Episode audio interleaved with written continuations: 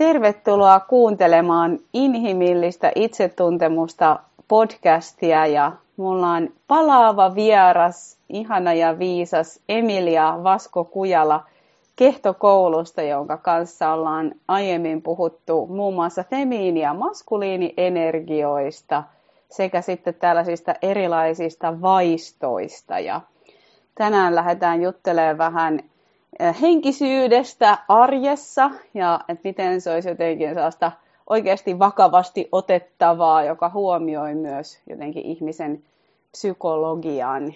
Lämpöisesti tervetuloa Emilia, ihanaa, että olet täällä mun kanssa.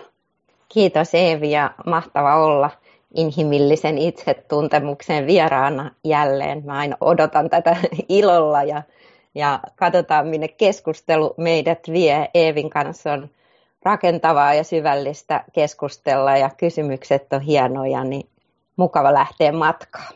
No ihana kuulla ja nyt kun ollaan sanottu ääneen tämä sana, että inhimillinen itsetuntemus, niin otetaan vähän siihen kaveriksi sitä henkisyyttä. Mun mielestä meinaa nämä kaksi todellakin ansaitsee olla keskenään samassa keskustelussa ja ehkä on saattanut olla, että nuorempana ja naivimpina on sen henkisyyden kanssa itsellä ainakin lähtenyt vähän lapasesta ja se on ollut vähän sellaista kypsymätöntä ja suorastaan naivia, niin mitä sä haluaisit jotenkin heti alkuun ihan sanoa tästä henkisyyden ja psykologian jotenkin molempien äärellä olemisesta?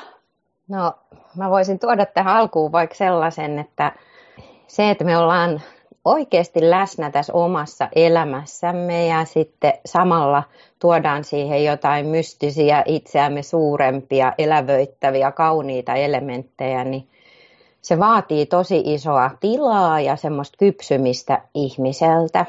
Se, että me voidaan niin kuin sisällyttää kaksi aika eri, alkuun erilaista asiaa yhteen ja huomata, että ne, ne onkin sama, niin se on semmoinen iso kypsymisen paikka ja me ihmisillä, me eletään tässä kulttuurissa, missä me eletään, niin aika lailla semmoisessa niin kulutuskeskeisessä kulttuurissa ja kun on kulutuskeskeinen kulttuuri, niin se tuppaa tarjoamaan meille myös semmoista helppoutta ja semmoisia yksinkertaisia, nopeita ratkaisuja.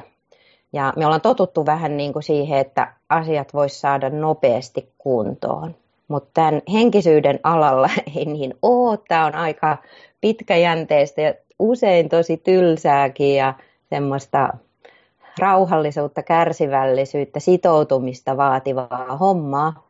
Ja koska meidän tietyt osat meidän psyykestä vastustaa sitä, niin sitten me haluttaisiin joku semmoinen helpompi, hauskempi, enemmän ilotulitusta ja, ja suurempia, suurempia taikapölyjä meidän elämään. Ja silloin siitä henkisyydestä voi joskus tulla vähän semmoista niin päälle liimattua tai naivia, niin kuin sä käytit Eevi, semmoista, niin kuin semmoista sanaa, joka ehkä viittaa siihen, että me koitetaan niin kuin liian nopeasti ottaa joka, jotain, joka on vähän enempi fantasiaa kuin sit semmoista todellista elämää muuttavaa, syvällistä kypsymistä.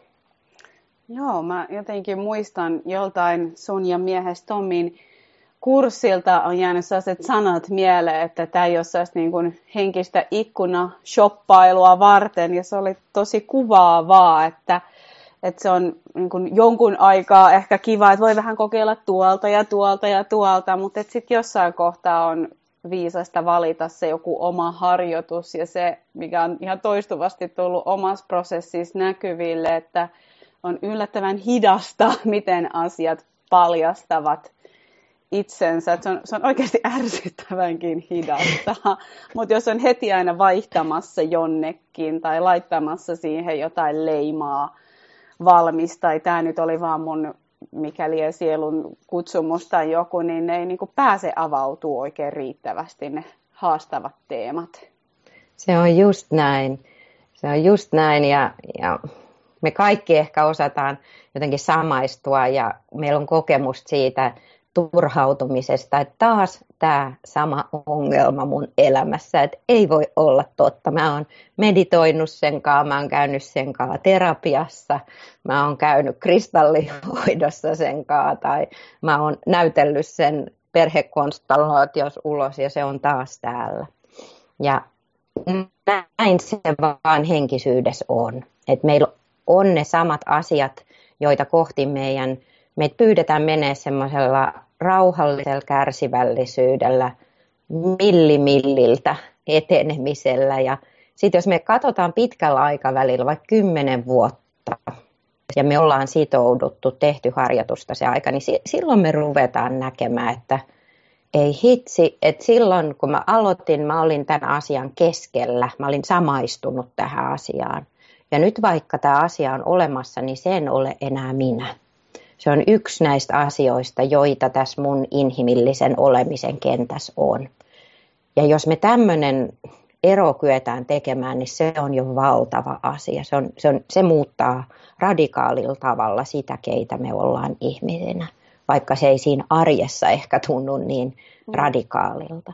Joo, tulee tuosta, mitä sä kuvaat mieleen, joka on kauhean tärkeä teema, että, että sitten kun se on vielä oikeasti kokemuksellista, että, että myös niitä ajatuksia voi oppia, vaikka että kaikki on neutraalia, kaikki on rakkautta, kaikki sitä, mä oon ainakin kokeillut sitä, että mä koitan jotenkin vaan ehkä älyllä tai jollain sellaisella, että mä yritän ajatella näin, ja sitten se ei silti ole mun kokemuksessa totta, niin se on aika jotenkin haastava kohta olla rehellinen siitä itselleen, että vaikka mä haluaisin ajatella, nyt mä vaan päästän irti tai mitä se onkaan. Itse asiassa oikeasti mä pidän aika kovaa kiinni ja, ja omassa elämässä nämä liittyy paljon jotenkin kärsimyksen ja kivun teemaan. Ehkä, no, ehkä se on myös inhimillistä, että me ei olla ensimmäisenä nostamassa kättä pystyyn, että minäpä suostun olemaan kärsimykseni kanssa, mutta joku semmoinen fantasia, ihanne on ollut, että kärsimys pitäisi jotenkin ylittää tai pystyä katsomaan kaikkea neutraalisti, mutta eihän se ole silloin enää sitä inhimillistä ihmisyyttä. Että miten just, nämä kaksi just ois samaan aikaan. Just näin. Mä oon vaikka joogaopettaja ja joogaopettajakouluttaja ja joogassa on aika yleistä esimerkiksi se, että me ymmärretään tai meillä on sellainen ajatus, että joogin pitäisi aina olla tasainen tai neutraalia joogi tai jogini on semmoinen, joka tapahtuu mitä vaan, niin ilmekään ei värähdä.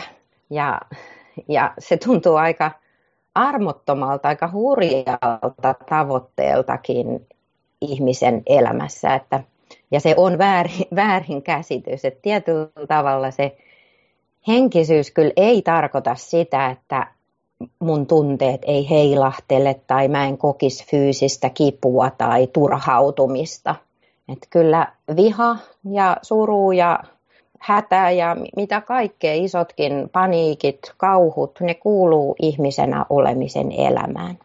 Ja sitten se kysymys tai se, mihin me niin kuin, mitä me tavoitellaan tässä henkisyydessä on, että miten mä sallisin tämän koko ihmisyyden kirjon tapahtua mussa ja silti voisin olla mm, tai sisällyttää sen itseeni, kannatella sitä, pitää sitä mussa, enkä työntää sitä ulos maailmaan toisiin ihmisiin, tilanteisiin, vaikka vihasella huutamisella tai syyttämisellä. Ja sitten toisaalta en patoaisi sitä itseeni itsevihaksi tai ää, armottomuudeksi tai ehkä sitten turtumukseksi itseni sisällä. Et miten mä sallisin mun olla ihminen ja ja hyväksyisin, että tämmöistä ailahtelua, tämmöistä liikettä kuuluu ihmisyyteen. Ja pysyisin sen ajatuksen kanssa, että tämäkin menee ohi, tämäkin on yksi aalto. Ja mitä mä voin tästä aallosta oppia, m- miten mä suostun olemaan tässä, miten mä suostun vaikka just nyt olet tosi surullinen, M- mikä se onkaan. Se kysyy kyllä tosi paljon just sellaista, mitä olette myös Tommin kanssa teidän koulutuksissa tuonut sellaista uteliaan tutkijan asennetta, että ai nyt mus herää tällaista, että, että toinen mikä tulee mieleen ehkä vähän semmoisista henkisistä fantasioista, että kaikki pitäisi pystyä aina näkemään rakkauden kautta tai jotenkin näin, että, että, että joskus mus herää tuomintaa tai jo, joskus mitä niin kuin hyvänsä, että se on aika tärkeä kohta ja lisää paljon sitä itserehellisyyttä, nähdä nimenomaan sitä kaikkea, mitä itsessä tapahtuu. Just näin, ja se, se mikä on valtava asia tämmöisessä arjen henkisyydessä, joka on tosi, tosi, tosi haasteellista meillä kaikille, että mä oon tervetullut juuri tällaisena kuin mä oon. Ja jotenkin maailma ja maailmankaikkeus ei mitään muuta halua kuin, että mä olisin minä. Ja jotenkin meillä on semmoinen sitkeä käsitys, että mun pitäisi olla jotenkin parempi versio minusta. Mutta kun se parempi versio ei ole minä, se on joku esitys. Että, mm. että maailmankaikkeus haluaa just mut, vaikka must, mitä nyt voisi olla vaikea tunne, nousisi nyt kateutta tai mustasukkaisuutta. Mm. Niin ehkä he, henkisesti voi ajatella, voi olla semmoinen väärinkäsitys, että sitä ei saisi olla ja jos mä oon kateellinen, niin mä en ole tervetullut. Mun pitäisi jotenkin se kateus heiluttaa tai vihellellä pois tai sanoa että itselleni liian aikaisin, että, että mm, rakastan kaikkia ja kaikki on minulle ok ja mm. olen vain kiitollinen siitä, että tämä, tällä ihmisellä on tätä ja tätä. Mm. Joo, toi on kyllä tärkeä ja pysäyttävä ja tulee mieleen just omalta prosessilta, muistaakseni Tommi just miehessä jollain kurssilla sanonut siitä, että usein myös tämän henkisyyden äärelle me tullaan just sen oman tutun rakenteen kanssa ja aletaan tässä henkisyydessä toistaa sitä, mitä aiemmin sitten ehkä toistettiin vaikka nyt työmaailmassa tai, tai missä hyvänsä. Ja se on ollut kyllä mulle tosi merkittävä oivallus nähdä itsessäni, että, että mä koitin paljon henkisyydellä korjata mun viallisuutta, jossa sitten oli aina tietysti mm. se huonommuuden tunne, kun musta oli kaikki se, ja on edelleen kaikki se inhimillinen. Ja mä muistan tosi tarkkaan yhden kohan teidän retriitiltä, kun mä oon meditoinut ja yhtäkkiä jotenkin siinä on kokemuksellisesti ehkä kolmen sekunnin ajan tuntunut, että ehkä musta ei olekaan mitään vikaa. Ja tietysti se luiskahti äkkiä pois se kokemus ja mä edelleen siihen kohtaan taanun ja vaikka mitä, mutta sen hetken kokemuksellisesti tuntunut, että ai, että mun ei pidäkään tällä henkisyydellä ratkaista jotain vikaa mussa, mitä on koko elämäni luullut olevan. Ja se on kyllä tosi sydämen painonut kohta. Joo, tosiaan siinä kokemuksessa oli nimenomaan arvokasta se, että se, se tuntui todelta ja pääsin kokea sen eron, että nyt mä en vaan hoke, hoe tätä itselleni, mitä olin niin myös ehkä koittanut hokea, että olen rakkauden arvoinen, olen riittävä ja tämä on niin iso, iso ero. Ja myös teidän koulutuksissa olette avannut tällaista niin kolme älykkyyden keskusta, niin tulisiko sulla näistä jotain, mitä ehkä haluaisit avata tähän jotenkin autenttiseen henkiseen kasvuun liittyen? Joo, kyllä. Ja toi on hyvä toi, miten sä kerroit siitä sun kokemuksesta, että eh, kun se tulee niin kuin kokemukselliseksi, niin se tuntuu jotenkin tosi tyydyttävältä tai täydeltä, eh, eri tavalla merkitykselliseltä, kun, kun se on ollut vaan se ajatus. Ja, ja sillä tavoin niin kun sus, su, sinullakin tuossa tilanteessa on varmaan avautunut semmoinen kohta, missä niin nämä inhimillisen, kolme, inhimillisen älykkyyden kolme keskusta on toiminut yhtä aikaa simultaanisti, tarkoituksenmukaisesti. Että se on ollut ajatuksen tasolla se itsehyväksyntä, mutta samalla se on ollut sydämessä, se on ollut tunteena – ja sitten se on ollut vielä kehollinen kokemus, eli keho on tullut siihen mukaan ikään kuin paikalle ja tuomaan sen läsnäolon siihen. Niin silloin kun nämä kolme puolta meistä, se ajatus, mielen toiminta ja sitten se sydämen yhteyden ja tuntemisen kapasiteetti ja tämä kehollinen läsnäolo yhdistyy, niin silloin tapahtuu jotain, jota henkisyydessä kutsutaan niin tietyllä tavalla alkemiaksi tai mysteeriksi että me, meissä tapahtuu semmoinen syvä transformaatiomuutos tai, tai joku niin kuin kiteytyminen, joka sitten kokemuksellisella tasolla tu, tuntuu totuudelta. Se tuntuu siltä, että nyt joku on ihan oikeasti näin.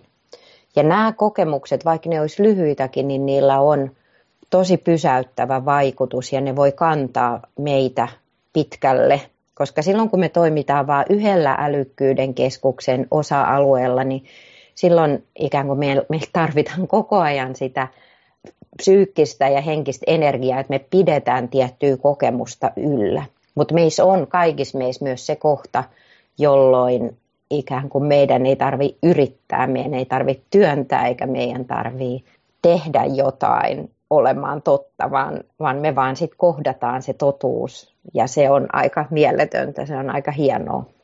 Joo, tämä tuntuu tärkeää ja liittyy kyllä mun mielestä tosi paljon tähän jotenkin myös arkiseen henkisyyteen ja nämä kolme älykkyyden keskusta, ehkä voitaisiin puhua niistä vielä lisää, niin on tosiaan se mieli, sydän ja keho. Ja muistan just teidän koulutuksista, että meillä on yleensä joku vahva tendenssi jotenkin ehkä ylikäyttää yhtä ja nähdään ehkä se maailma vähän niin kuin vaan sen ohjaamana ja, ja kautta. Ja näin varmasti voi käydä just henkisyydessäkin. Ja, ja myös sitten taas kun on ollut monenlaisissa myös terapeuttisissa koulutuksissa, joissa sit usein se opetus on paljon sille päälle ja mielelle. Toki tehdään ehkä myös jotain kokemuksellista, mutta huomaan, että ne on mulle ihan aidosti vasta transformoivia silloin, kun jotenkin nämä kaikki kolme oikeasti tulee siihen. Ja sitten taas samaten elämää voi varmasti toki elää myös vaikka vaan jotenkin liiankin tunteiden ohjaamana, niin käytäisikö me vähän näiden eri älykkyyden keskuksien lahjoja ja haasteita ja just mm-hmm. sitä jotenkin niiden kaikkien huomioimista vielä läpi? Joo, kä- käydään vaan. Se on ju- just näin. Me eletään maailmassa, joka on aika paljon ajatukselle ja päälle tehty.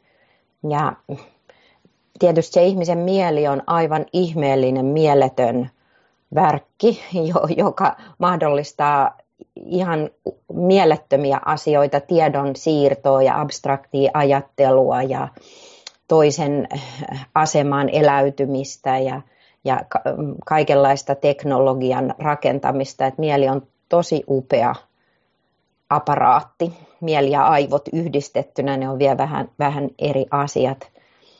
Aivo on se fyysinen elin, joka mahdollistaa tietyllä tavalla mielen olemassa olemisen, mutta mieli on joku ei materialisoitunut energeettinen osa ihmisyyttä, niin ne toimii yhteistyössä ja on hi- hienoja, mutta sitten, että jotta me voitaisiin olla siinä koko potentiaalissamme, niin, niin se ei kyllä mitenkään riitä vaan se mieli, että jos me ollaan vaan mielessä, niin sitten me eriydytään tästä, mikä ihan oikeasti tapahtuu täällä ja me eriydytään myös yhteydestä. Me, me ei olla yhteydessä ei itseemme kokonaisen aika toisiin ihmisiin. Se mieli ei ole niin kuin intiimi.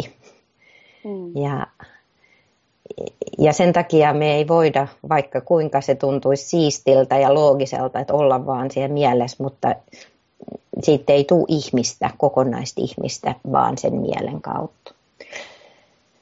Sen lisäksi meillä on sydämen älykkyys ja se on niin yhteyden väline. Yhteys itseen ja yhteys toisiin avautuu sydämen kautta ja se on tuntemisen keskus ja sydämen kieli, jos mä käytän paljon sanaa sielu, että on yhteys siihen sieluun, mutta mä en tarkoita nyt tässä sielua mm, uskonnollisessa mielessä, vaan mä tarkoitan sielua metaforana semmoisesta hyvin laajasta, hyvin ää, isosta itsestä, jolla on enemmän kapasiteettia kuin tällä mm, arkipäivän itselläni. Niin sydämen kautta me voidaan puhua tämän suuremman sielullisen itsemme kanssa. Ja sitten meillä on tämä kehollinen älykkyys, jonka merkitys alkaa tässä yhteiskunnassa avautua vielä isommin. Me tiedetään vaikka suolistosta ja hermotuksesta, jotka liittyy tähän, tähän keholliseen itseeni paljon enemmän, vaikka että se meidän suoliston kunto ja tasapaino vaikuttaakin jo ihan mielialaan ja, ja monenlaisiin psyykkisiin ominaisuuksiin. Me aletaan niin kuin hyväksyä se, että kyllä tällä kehollisuudella on niin kuin hyvin älykkäitä kohtia hmm. meissä. Ja tämän kehon älykkyyden se niin kuin isoin kohta on se, että se tuo meidät läsnä tähän hetkeen Mie- mielellä on tosi vaikea, erittäin haastava olla täysin paikalla, mutta keho on tässä. Ja se ikään kuin, jos me suostutaan siihen kehoon, niin se tuo meidät olemassa olevaksi ja paikalle. Joo.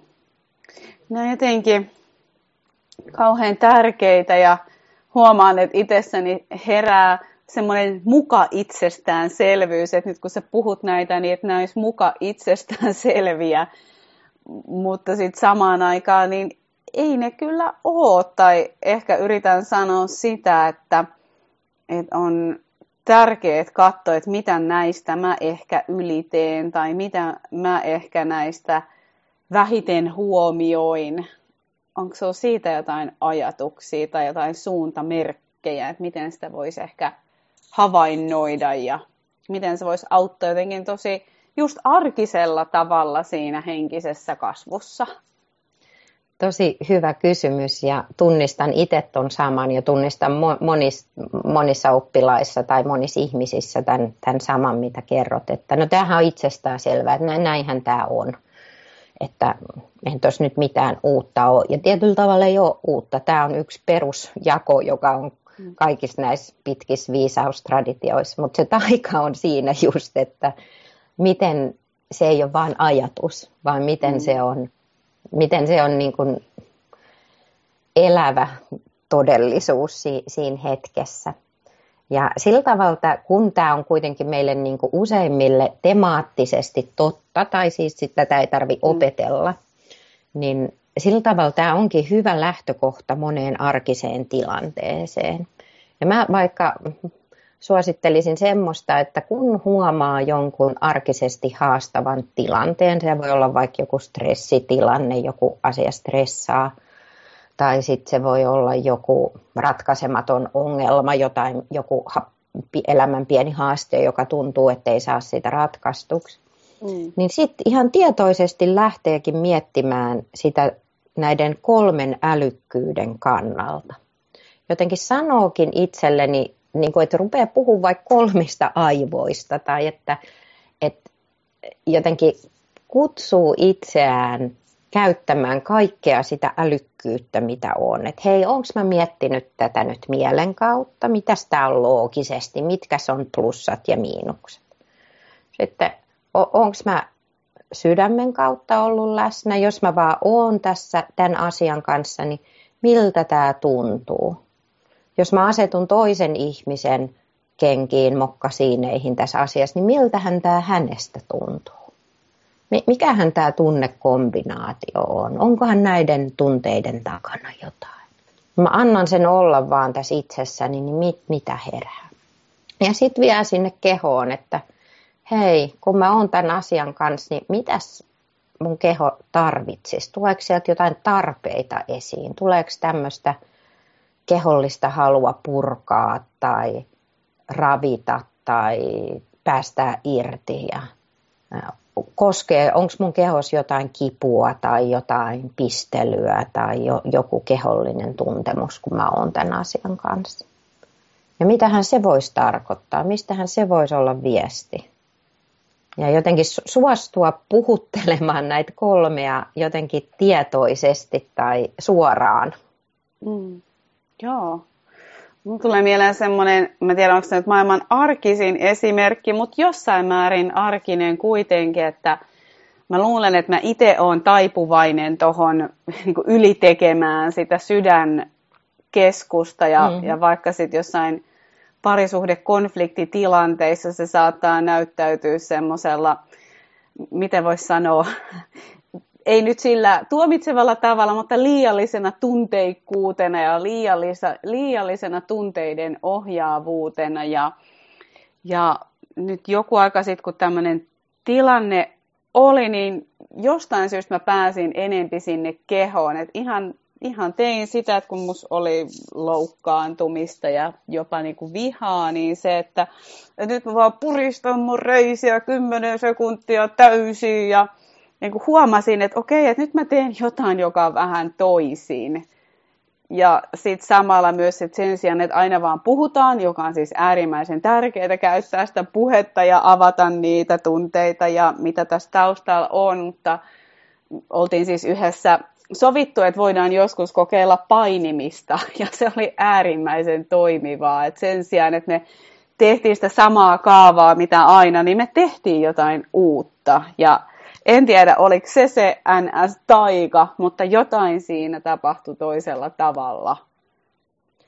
Kuulostaa tosi hyvältä, to, to, tosi niin kuin just tarkoituksenmukaiselta ja, ja nyt just Evin kanssa varmaan kumpikaan meistä ei halua sanoa, että ei kannata puhua, koska puhuminen yep.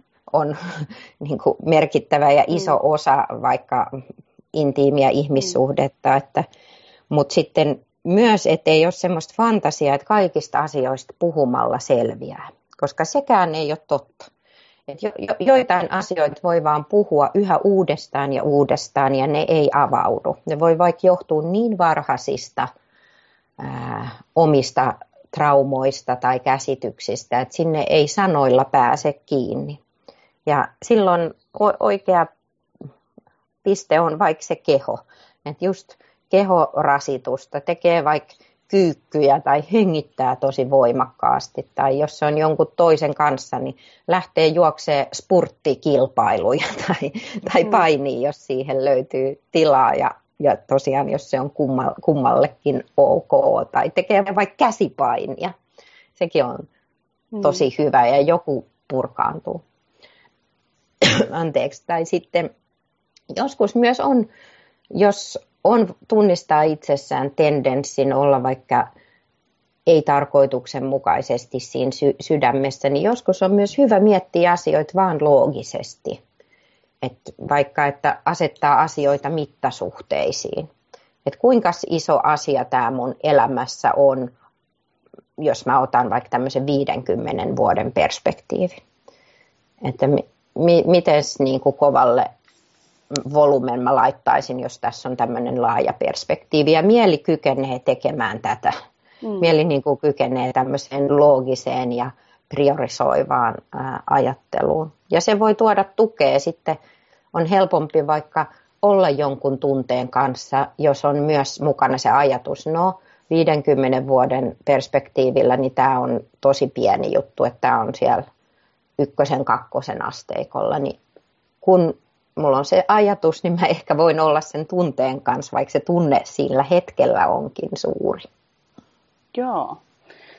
Tuleeko sinulla muuten mieleen jotenkin jotain arkista tapaa, että miten nämä kun nämä just tosiaan on niin lähellä ja näihin voi liittyä se just tietty itsestäänselvyys. Että mä, joo, että mä ajattelen, että keho, mieli ja tunteet on yhteen ne kaikki vaikuttaa ja kiva, että nyt mä oon niin hoitanut tämän, niin miten sitä voisi just arjessa, tuleeko sinulla mieleen jotain esimerkkiä vielä näiden lisäksi, että eri haastetilanteissa koittaakin tietoisesti tuoda näitä kaikkia kulmia tähän näkyville.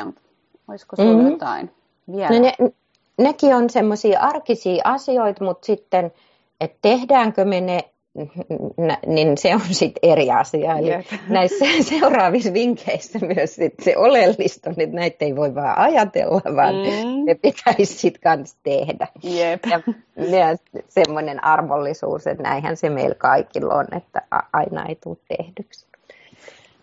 Mutta tämmöinen niin kuin vanha viisaus, että kannattaa käydä kävelyllä vaikka ennen kuin tekee jonkun ratkaisun tai kirjoittaa jonkun mailin tai mm. äh, käy jonkun vaativan puhelun, niin se ei ole höpöhöpyä, vaan se on oikeasti sitä kehollisen viisauden äh, esille tuomista. Että mä, mä kyllä suosin vaikka sitä, että käy kävelyllä, niiden ei tarvitse olla pitkiä ja ottaa siihen ikään kuin jotenkin sy- sydämeen tai kehoon tai, tai ottaa sen asian, mitä siinä kävellessä työstää, niin mukaan. Et ei vaan niin mene kävelylle ja anna sen olla, vaan sano, että no nyt mulla on se meili kirjoitettavana, nyt mä en ajattele sitä, mutta mä otan sen mukaan tähän kävelylle. Et mm. tervetuloa mukaan, mä lähden nyt tämän mailin kanssa kävelemään. Mm. Ja niin kuin hyödyntää sitä se, semmoista, mikä ei tule ajatu, ajatuksen kautta. Ja toinen hyvä pieni vinkki on, jos ei, ei niin kuin meinaa päästä käsiksi vaikka sinne kehomielen yhteistyöhön, niin on semmoinen, että ki- kirjoittaa sillä kädellä, joka on itselle se ikään kuin huonompi käsi. Vaikka kysyy itseltään kysymyksen, että mitä mun pitäisi tehdä tässä ja tässä asiassa ja kirjoittaa vastauksen vasemmalla kädellä, jos on oikea käti. Niin sillä saattaa helposti saada ikään kuin sille mielen viestille joitain sanoja. Hmm. Se parempi käsi on yleensä yhteydessä suoraan siihen aivotoimintaan mieleen ja kirjoittaa ajatuksia. Mutta saattaa olla, että tämä vähemmän käytetty käsi niin kykenisi välittää sen kehon viesteistä. Ainakin kannattaa kokeilla. Mm. Tulee tässä kuunnellessa mieleen myös joku semmoinen kaavan murtamisen ajatus tai joku semmoinen, että tee just jotain poikkeavaa, kun ne omat alitajuiset systeemit on usein niin mekaanisia ja just kaavamaisia, että yllättävän tällaisilla muka pienillä, pienillä mm. suurilla asioilla on kyllä usein aika paljon suurempi merkitys, mitä ehkä just ajattelisi. Se on just näin, ja että meillä on taas semmoinen niin kuin fantasia, että sen pitäisi olla jotain semmoista, mistä me ei ikinä olla kuultu tai jotain täysin mm. mullistavaa. Mm. Ja se ikävä sanoa tässä, mutta semmoista ei ole. Jep. semmoista ei Vaikka kuinka mm. etsisi, niin ei tuu sitä salaista kellari henkistä luolaa, mm. mistä mm. saisi sen ihmeellisen kirjan, jos olisi ne vastaukset, vaan mm. ne vastaukset on ihan tässä arjessa, ihan kaikessa, kaikkien meidän nähtävillä. Mm. Ja se kysymys on siitä, että antaudunko mä, suostunko mä, valitsenko mm. mä ihan tosissaan käyttää niitä silloin, kun going gets tough. Mm. Just niin. Tulee myös vääjäämättä mieleen sellainen ilmiö, joka varmaan jonkun verran ehkä näkyy jotenkin henkisen kasvun piireissä, että meidän halu lähtee neuvoa toisia. Tai jos ollaan itse saatu joku kokemus, jotain reittiä kautta, mitä ei ehkä täysin edes itse ymmärretä, ja sitten me lähdetään neuvomaan toisia meidän ajatuksilla, että nyt sinäkin saat tämän saman, kun teet kuten minä tai Mm-hmm. Eh- ehkä yritän tällä sanoa just sitä, että kun nämä kaikki on jotenkin niin, me, ne avaimet meidän omaan elämään on meillä itsellä. Ja se voi totta kai olla inspiroiva, että joku voi jakaa, että hei tämmöinen asia on auttanut mua. Mutta ehkä tästä taas tulee vastaan se, että meillä ei oikein ole niitä oikoteitä tässäkään asiassa. Se on just näin, että kopioiminen ei kannata, henkisyydessä, koska me kaikki ollaan yksilöitä, että tuolle ei ole ketään, joka voisi antaa just sulle toimivat vastaukset, ei vaikka mm. hän olisi itse päässyt kuinka pitkälle. Mm. Ja sitten mm, tämmöinen tietty ihailu, niin se voi olla hyvä inspiroimaan alkumatkassa, että on niin kuin ihailu saa ehkä, voi motivoida meidät liikkeelle, mutta sitten pitkällä aikavälillä, niin se ihailu vie kyllä meiltä sitä omaa voimaa pikemminkin kuin tuo sitä lisää.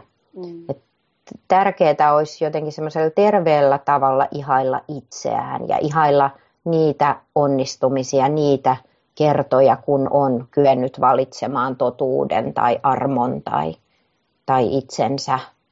Mm. Ja sitten kokeilu, niin sitä mä taas suo, että ei kopiointia, mutta kokeilua. Mm. Et, et sitten Eevi, oot paljon puhunut tästä omien tapojen rikkomisesta, että jos me ei mm. kokeilla, niin silloin me ei voida ää, löytää sitä uutta tapaa. Mm. Henkisyys niin kuin tarvitsee kaverikseen tämmöisen tietyn valmiuden tehdä jotain eri tavalla. Ja se ei voi mennä aina nappiin. Aina kaikki kokeilut ei toimi. Mutta että suostuu siihen kokeilun prosessiin ja sitten kun löytää jotain, joka muuttaa sitä omaa raidetta, niin sitten sitoutuu. Tekee mm. vähän pidemmän kokeilun ja katsoo, mihin se vie. Mm.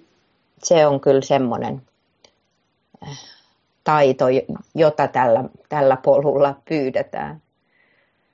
Mm.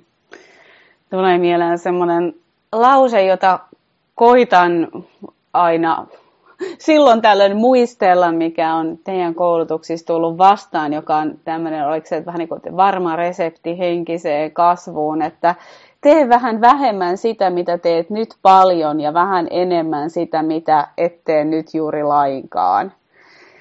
Niin Just näin. Se on aika niin kuin, pelottavan totta ja, ja hurjan totta ja vähän semmoinen niin kuin inhottavakin pilleri nieltäväksi, koska niitä on just niitä omia mieltymyksiä ja sellaisia, että tätä musta tulisi automaatiolla. Ja sitten se itse asiassa mun niin kuin kasvu onkin usein vähän jossain muualla. Ja että samaan aikaan, että ei ole mikään rangaistus, tai ei ole mikään semmoinen uusi, uusi pitää juttu, mutta että rehellisyyden nimissä niin näin se näyttäisi kuitenkin olevan ja ehkä samaan hengenvetoon sano vielä sen, mikä toistuvasti mua yllättää. Ja liian harvoin silti edelleen sen muistan, että miten se on tosi lähellä se kasvu. Että sen omassa päässä usein tekee paljon suuremmaksi, mitä sen pitäisi olla suhteessa siihen, että miten lähellä se kuitenkin olisi. Näin se on. Ja se on siellä se meidän superego, joka niin kuin, usein aika tuloksekkaasti niin antaa meille semmoista viestiä, että, että me ollaan tosi pitkän matkan päässä vaikka valaistumisesta, jos haluan nyt käyttää mm. tämmöistä isoa sanoa, tai, tai jostain niin kuin henkisestä kasvusta tai, tai, tai kypsymisestä, että meillä olisi tosi iso matka mentävänä. Tai sitten vaihtoehtoisesti se sanoo, että me ollaan jo perillä. Mm. niin kuin tavallaan se ei, siinä ei ole sitä välimatkaa, että, että sul on kaikki, mitä tarvitaan, nyt on kyse siitä, että sä valitset. Niin se on se kohta, jota meidän on hyvin haastavaa pitää itsessämme läsnä.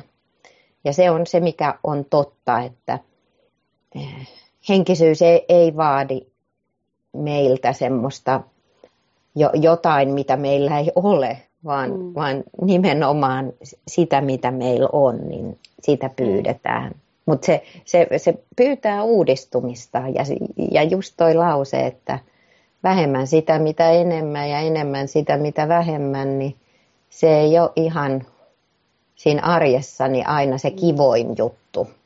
Mm. Joo. Ja jo, jotenkin meidän täytyy pysyä hereillä, että se on sitten toinen kysymys kanssa, että äm, siihen me tarvitaan jotain tekniikoita usein tai jotain mm.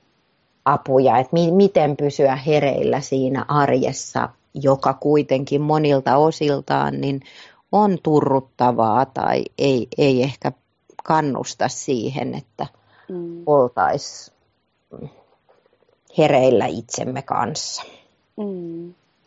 Mitä ehkä tässä vinkkejä sulla olisi tähän hereillä pysymiseen?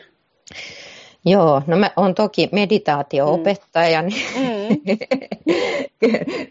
multa tulee se yhtenä vinkkinä, mm. mutta mä annan kyllä muitakin, että tota, meditaatio musta on tosi hyvä, mutta sitten on tärkeää, että tietyllä tavalla saisi ohjausta siihen meditointiin. Mm. Et meditointi voi myös olla sit keino ähm, turruttaa itseään. Mm.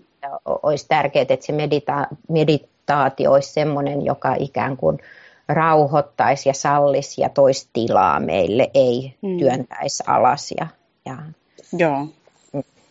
Poistaisi tai kieltäisi jotain. Että meditaatio, joka sallii, niin se on tosi hyvä. Mutta sitten myös vaikka päiväkirjan kirjoittaminen sillä tavalla, että kirjoittaa sitä jotenkin ei niin, että kirjoittaa vaan tapahtumia, vaan jotenkin aidosti antaa itselleen tilaa reflektoida, että mitäs mm. tänään mm. oli mun elämässä läsnä. Mm. Ja jos semmoisen ei edes tarvitse joka päivä, mutta jos vaikka joka toinen päivä tai kolme kertaa viikossa sisä, sitoutuu tällaiseen, niin kyllä se ehdottomasti tukee meidän kykyä olla läsnä. Tai sitten voi olla vaikka joku jonkun ystävän tai parisuhteessa, jos on, niin oman läheisen ihmisen kanssa sitoutuminen siitä, siihen, että me kumpikin tai ystävän kanssa niin kysytään, että mitä mulle kuuluu just nyt ja harjoitellaan kertomaan rehellisesti ja avoimesti sitä, mitä itsessä tapahtuu. Ja toinen vaan kuuntelee, on siinä kuuntelevana mahdollistajana läsnä, mm. ei, ei neuvo, ei kommentoi, vaan on vaan läsnä sille kertomukselle. Niin se voi myös auttaa sitä, että se niin kuin rehellisyys ja hereillä olo mm. tulisi osaksi sitä arkea. Ja näissä kaikissa kuuluu se toistojen tarve, tai ainakin omassa elämässä on just huomannut sen, että, että en haluaisi käyttää sanaa täytyy, mutta käytän silti, että näitä täytyy toistaa, tai niitä on viisasta mm-hmm. toistaa, ja um, ihan toistuvasti huomaan itsessäni sen, kiitos teidän koulutusten, niin on päässyt tekemään useita tällaisia vaikka 40 päivän meditaatioita, joissa on se ajatus, että sitoudutaan 40 päivän ajaksi tekee samaa harjoitusta. Ja sitten kun se 40 päivää menee ohi, mä usein vielä jatkan jonkun aikaa, mutta sitten tulee arjessa joku kohta, että ei niin sanotusti kerkeä kautta tulee jotain. Hmm. Ja sitten ensin huomaat, no hei, kyllähän mä pärjäsin ihan hyvin tonkin päivän, ja pärjäsinkin, totta, mutta se lähtee jotenkin milli kerrallaan tulee se joku, mitä sanaa mä en ihan tiedä, että mitä siihen lähtee tulee, mutta nykyisin mä onneksi aika äkkiä haluan palata johonkin, koska mä vaan huomaan, että mä pysyn enempi valppaana – ja tämä ei ole nyt se itserankasun muoto, jota mä oon myös joskus harrastanut näillä henkisillä harjoitteilla, että mä oon suurin piirtein pelännyt mun, että apua jos mun ihmisyys tulee näkyville, jos mä en joka hetki tee jotain harjoitusta, niin ei, ei niin, mutta mä nimenomaan valitsen sen jostain toisesta kohdasta. Samalla sillä armollisuudella, että sit on joskus luultavasti edessäkin vielä paljon aikoja, että meditaatio jää ja sitten mä oon reaktiivisempi, mutta sitten on aina joku ankkuri, mihin on helpompi palata kuitenkin. Just näin, just näin. Ja tuossa kuuluu kauniisti semmoinen niin hyväksyvä, eteenpäin vievä asenne, mikä Eevi sulla on tähän harjoitteluun. Että oli se harjoitus nyt sitten mikä tahansa, qigong tai, tai meditaatio tai, tai tiibettiläiset liikkeet, mikä se onkaan, mutta että, että se on elävä se suhde, että aika ajoin on hetkiä, jolloin oikeasti priorisoi sen harjoituksen ja se mm. on säännöllinen ja sit sen, sen tuotoksena tai tuloksena huomaa kyllä eron. Mm. Siinä on ero ja ottaa sen eron vakavasti. Ja kun sitä toistaa just useampia kertoja ja pikkuhiljaa ja ei tuomiten itseään siitä silloin, kun ei harjoittele, niin siitä vaan nousee semmoinen halu, että hei, kyllä mä haluan, mm. kun, kun, kun tämä, on niin kuin mun puolella olemista. Tämä on mm. kaunis tapa olla mun puolella ja sitten semmoinen niin kuin laaja katsanta niihin harjoituksiin, että aina elämässä ei ole vaikka pienet lapset ja vaativa työ, niin ei voi tehdä 45 minuuttia harjoitusta. Mm. Mutta viisi minuuttia ehkä löytyy. Ja kun mä oon sen viiden minuutin puolella, niin, niin se, se jotenkin pitää yllä sitä suhdetta ja nimenomaan pitää yllä meditaatio ja harjoitus parhaimmillaan pitää yllä sitä, sitä ymmärrystä, että mä en ole se nimenomainen aalto, mitä tässä mun elämässä just nyt tapahtuu, että mä oon muutakin. Mm. Mm. Joo.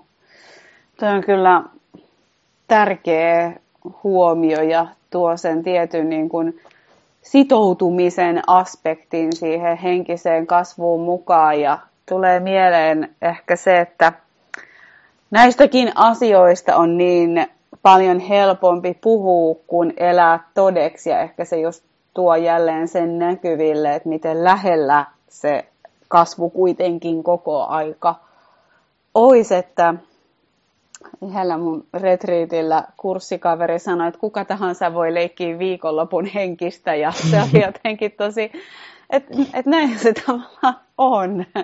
Eikä, eikä henkisyys nyt ole mikään jotenkin ihailtava leikki sinällään. Mutta todella se todeksi eläminen, niin siellä ne oikeat palkinnot on. Just näin, että on helpompi ihailla jotain, joka tekee henkistä harjoitusta, on helpompi toivoa tai selitellä mm. itsestään, mutta et se, että puhaltaa siihen sen elämän hengen siihen harjoitukseen, että se on e-, elävä harjoitus, niin se on, on vaativaa. Mutta sitten samalla se, että ei pyydetä kuin joitain minuutteja sun päivästä. Mm. Niin se on, se on kyllä pitkällä aikavälillä, se on mahdollista. Mm. Ja e- ehkä haluaisin vielä tuoda se, semmoisen jo, jotenkin niin kuin käsitteen tai tähän arjen henkisyyteen, että pitkälle on ki- kiinni muistamisesta tämä asia. Mm. Et mi- miten sä muistat, kuka sä oot? Ja se on myös semmoinen tosi hyvä kysymys, jonka jokainen voi ottaa itselleen vaikka 40 päivän harjoitukseksi. Että mitä jos seuraavan 40 päivän ajan kysyisi itseltään joka päivä jotenkin, että muistanko mä kuka mä oikeasti oon? Ja mitä mä muistan siitä, kuka mä olen? Mm. Jotenkin laajentaa sitä käsitystä itsestään. Mm. Joo, sitä niin, tai tulee mieleen se, että miten helposti sitä itsensä kanssa menee erilaisiin kupliin. Vähän niin kuin, että nyt mä oon mm-hmm. vaikka tässä äitikuplassa tai tässä työntekijäkuplassa tai minä nyt olen tällainen ihminen kuplassa, että, että ne on kyllä tärkeitä niitä jotenkin ravisutella ja tulee mieleen se sekä että, että, että se kaikki mm-hmm. on minussa. Just näin. Ja jos ei tahdo muistaa, niin mitä jos tekisi vaikka sitten, ei tekisikään unelmakarttaa siitä, mitä kaikkea mä haluan, vaan tekisi sielukartan tai mm. kokonaisen itsen kartan siitä, kuka mä oon, mitä kaikkia puolia mus on. Mus on äiti tai isä ehkä, mus on vaimo tai, tai mies tai tyttöystävä tai poikaystävä tai kumppani, mus on mm. joku ammatillinen rooli, mus on ystävän rooli, mus on lapsen rooli, mus mm. on henkisen harjoittajan rooli, mus on parantajan rooli, mus on sairaan rooli, mus on vaikka mitä, mus on joku, mikä on ikuista. Mus on mm. jotain, joka on syvä mysteeri, mus on jotain, joka näkee kaiken, mus on jotain, joka on taikuri, mus on jotain, joka on sankari tai sankaritar. Mm. Et, mitä jos tekisikin tämmöisen kartan itsestä, että mitä kaikkea mä oon? Mm. Ja se auttaisi mua muistamaan, että, että kun mä oon tätä kaikkea, niin mulla on kyllä myös tässä omassa arjessani kapasiteettia nähdä asiat paljon syvemmin, paljon laajemmin kuin mä ehkä tulen tehneeksi. Mm. Joo, jotenkin Äh, mä en tykkää yhtään käyttää yleensä sitäkään sanaa, että nähdä se aito potentiaali, mutta tässä kohtaa se tuntuu nyt, että sen uskaltaa sanoa, että just ei se joku ihanne parempi versio minusta, vaan ihan oikeasti nähdä, että, että musta on kyllä jotenkin ihan toisella tavalla resursseja, mitä mä uskon ja luulen. Just näin, ja ne resurssit ei tulekaan käyttöön sitä kautta, että mä kieltäydyn olemasta jotain, mm. vaan ne tulee käyttöön sitä kautta, että mä olen kaikkea sitä, mitä mä olen. Mm.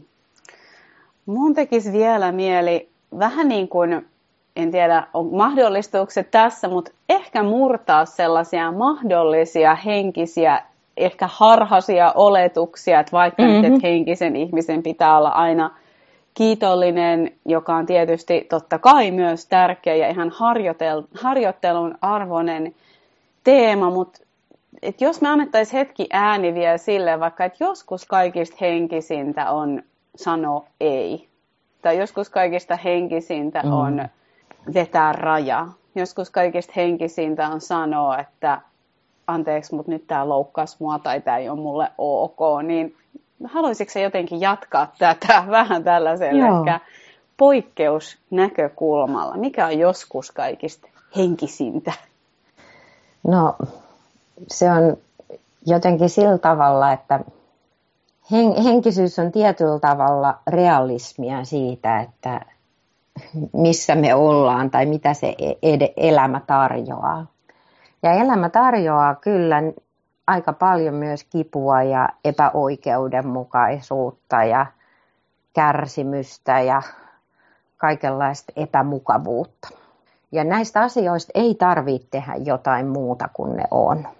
Että et jos kohtaa epäoikeudenmukaisuutta, niin sen oman voiman kannalta on tosi tärkeää sanoa itselleen, että tämä on tosi epäoikeudenmukaista.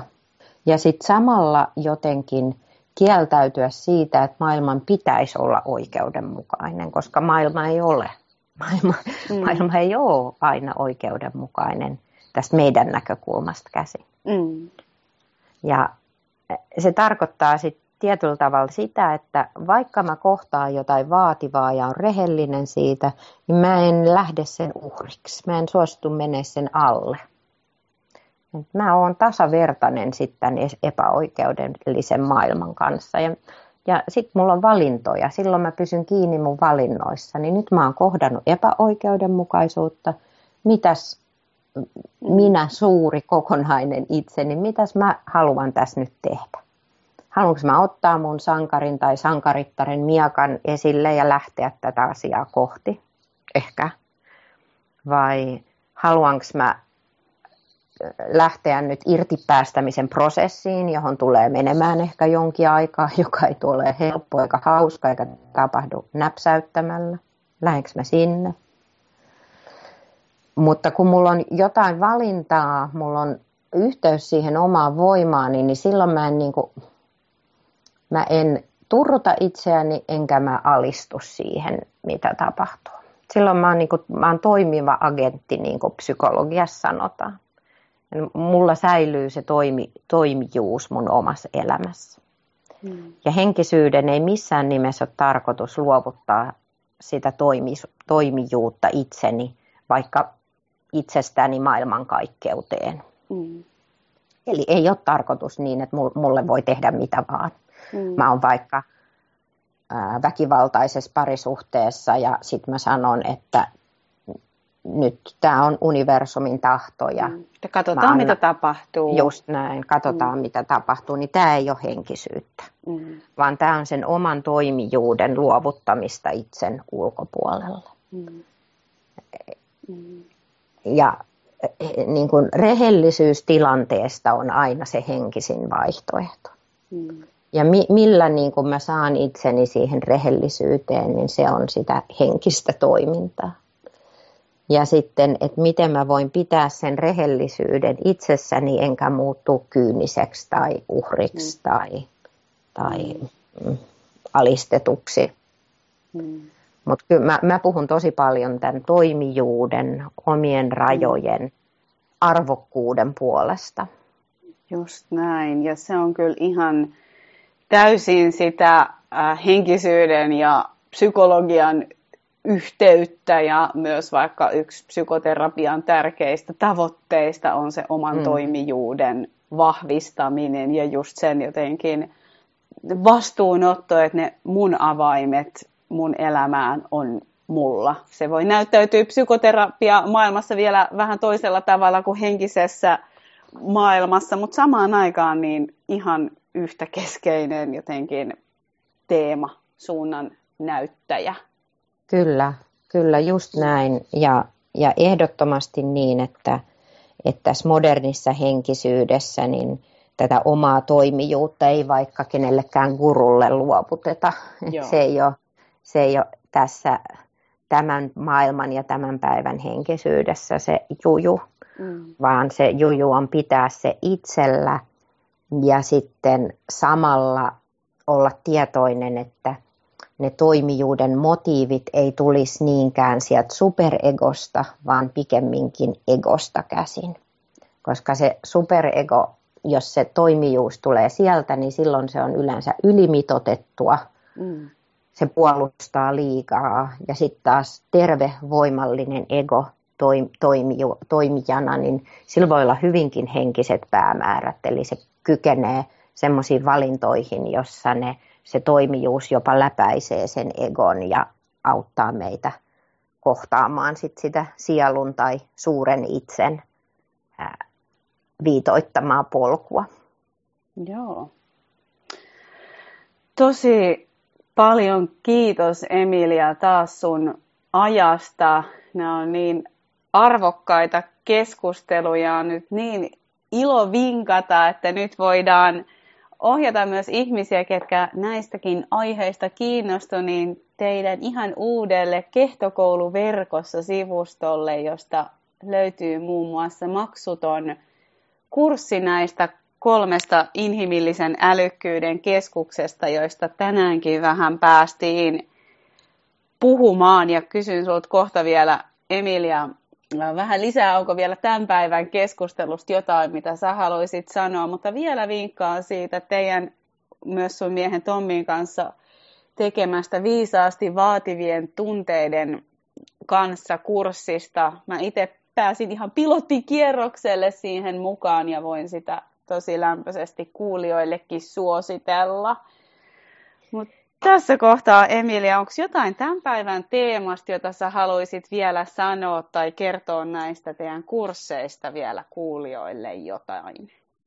No mä haluaisin kiittää Eevi sua kaikesta inspiraatiosta ja eteenpäin työntämisessä tämän verkkoon menemisen kanssa, että kaikki tarvii aina jonkun innostajan ja kiitos, että sä oot tässä asiassa ollut kehdolle sitä.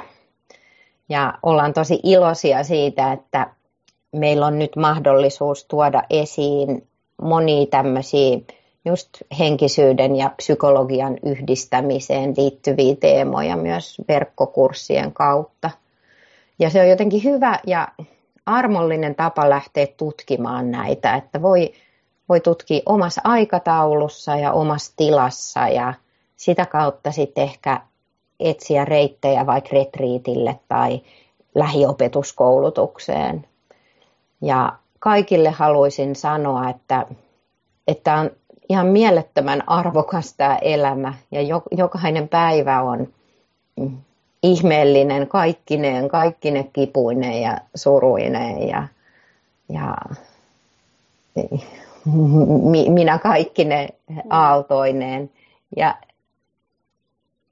just tänään on se hyvä päivä aloittaa jotain. Älä lykkää, vaan tee just tänään jotain, mikä on sun puolella. Ja sitten sä tiedät, sinä tiedät, että mitä se on paremmin kuin kukaan muu. Kiitos näistä tosi tärkeistä sanoista, että se e-, elämä tapahtuu nyt niin ärsyttävän kliseistä kuin sekin on, mutta tässä se nyt on ja kukaan ei ole luvannut meille huomista, joten nyt, nyt se on.